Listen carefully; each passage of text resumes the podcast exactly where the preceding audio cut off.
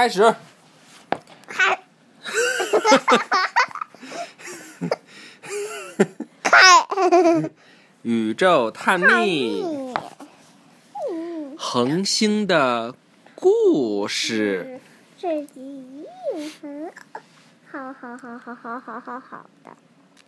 在古代，当人们发现恒星中的图像的时候，他们编出故事来附合这些图像。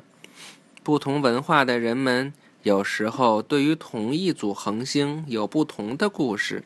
下面仅仅是这些故事的一小部分。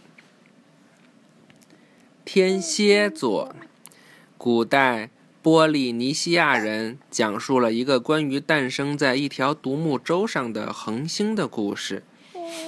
天蝎座是这条独木舟的尾部，对。嗯，赵锦熙也天蝎座。是吗？大王也天蝎座。哦。来自澳大利亚的一个故事说，天蝎座是一只鳄鱼、一只负鼠和一只水鸟。那为什么没有金牛？嗯，那没有都解释吧。哎，有双看这个！巨蟹座。太好了。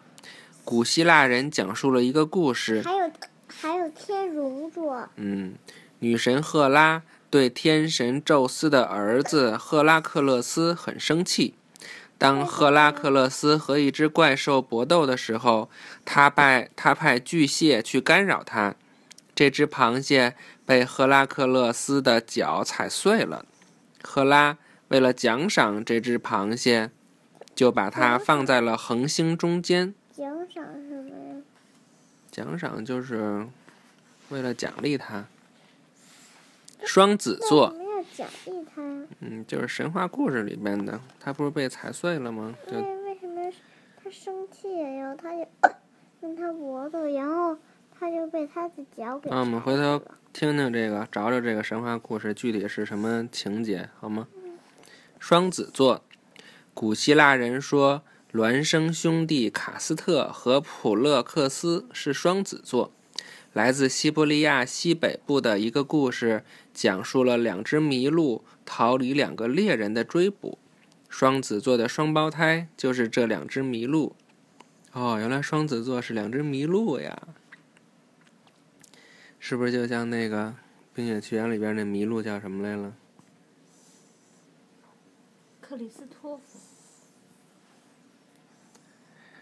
巴西。马托格洛索的印第安人讲述了一个不同的故事。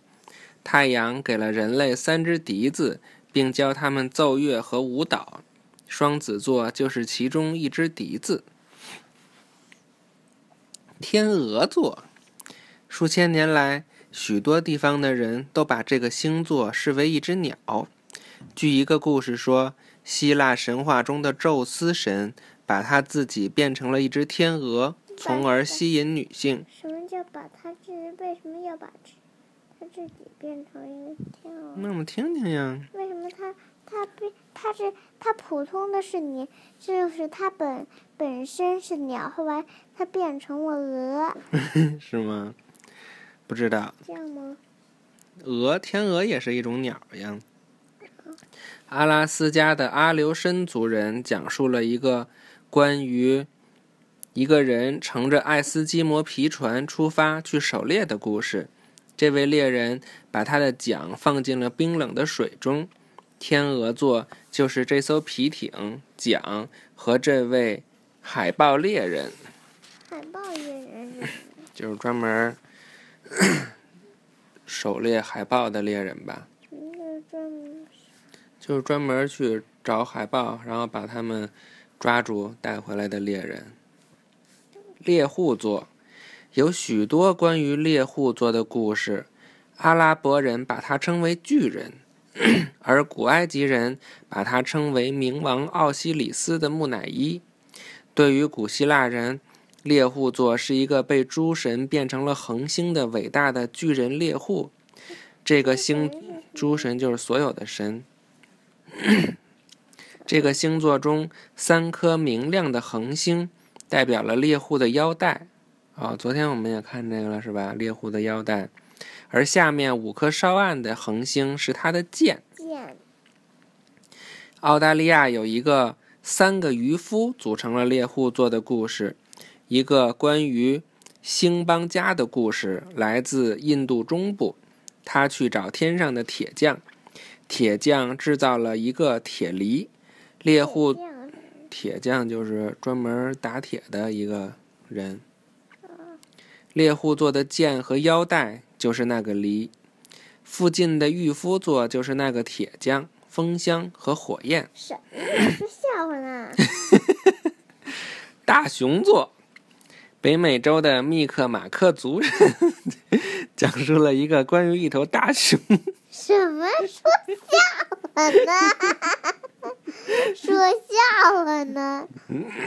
爸爸他们在说笑话呢吧？可能是。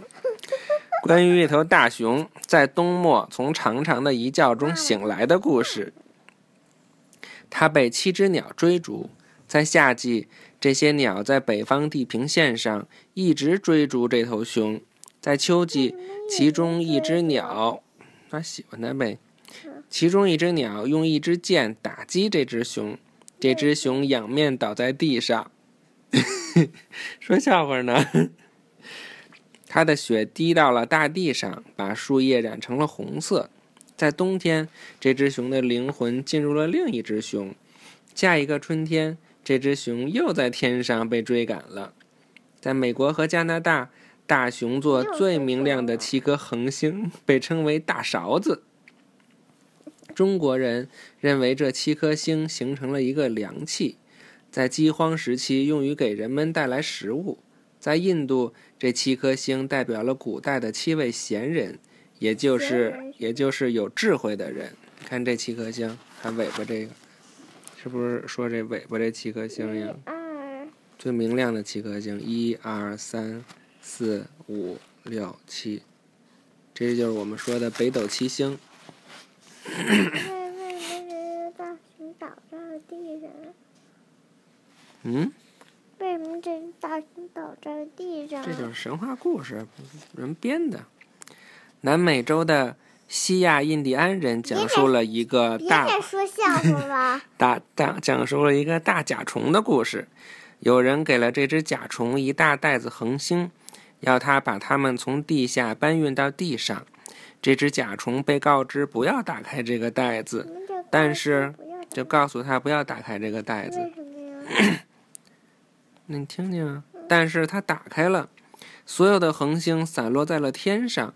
几颗恒星留在了袋子上，这颗恒星被用来组成天上的图案。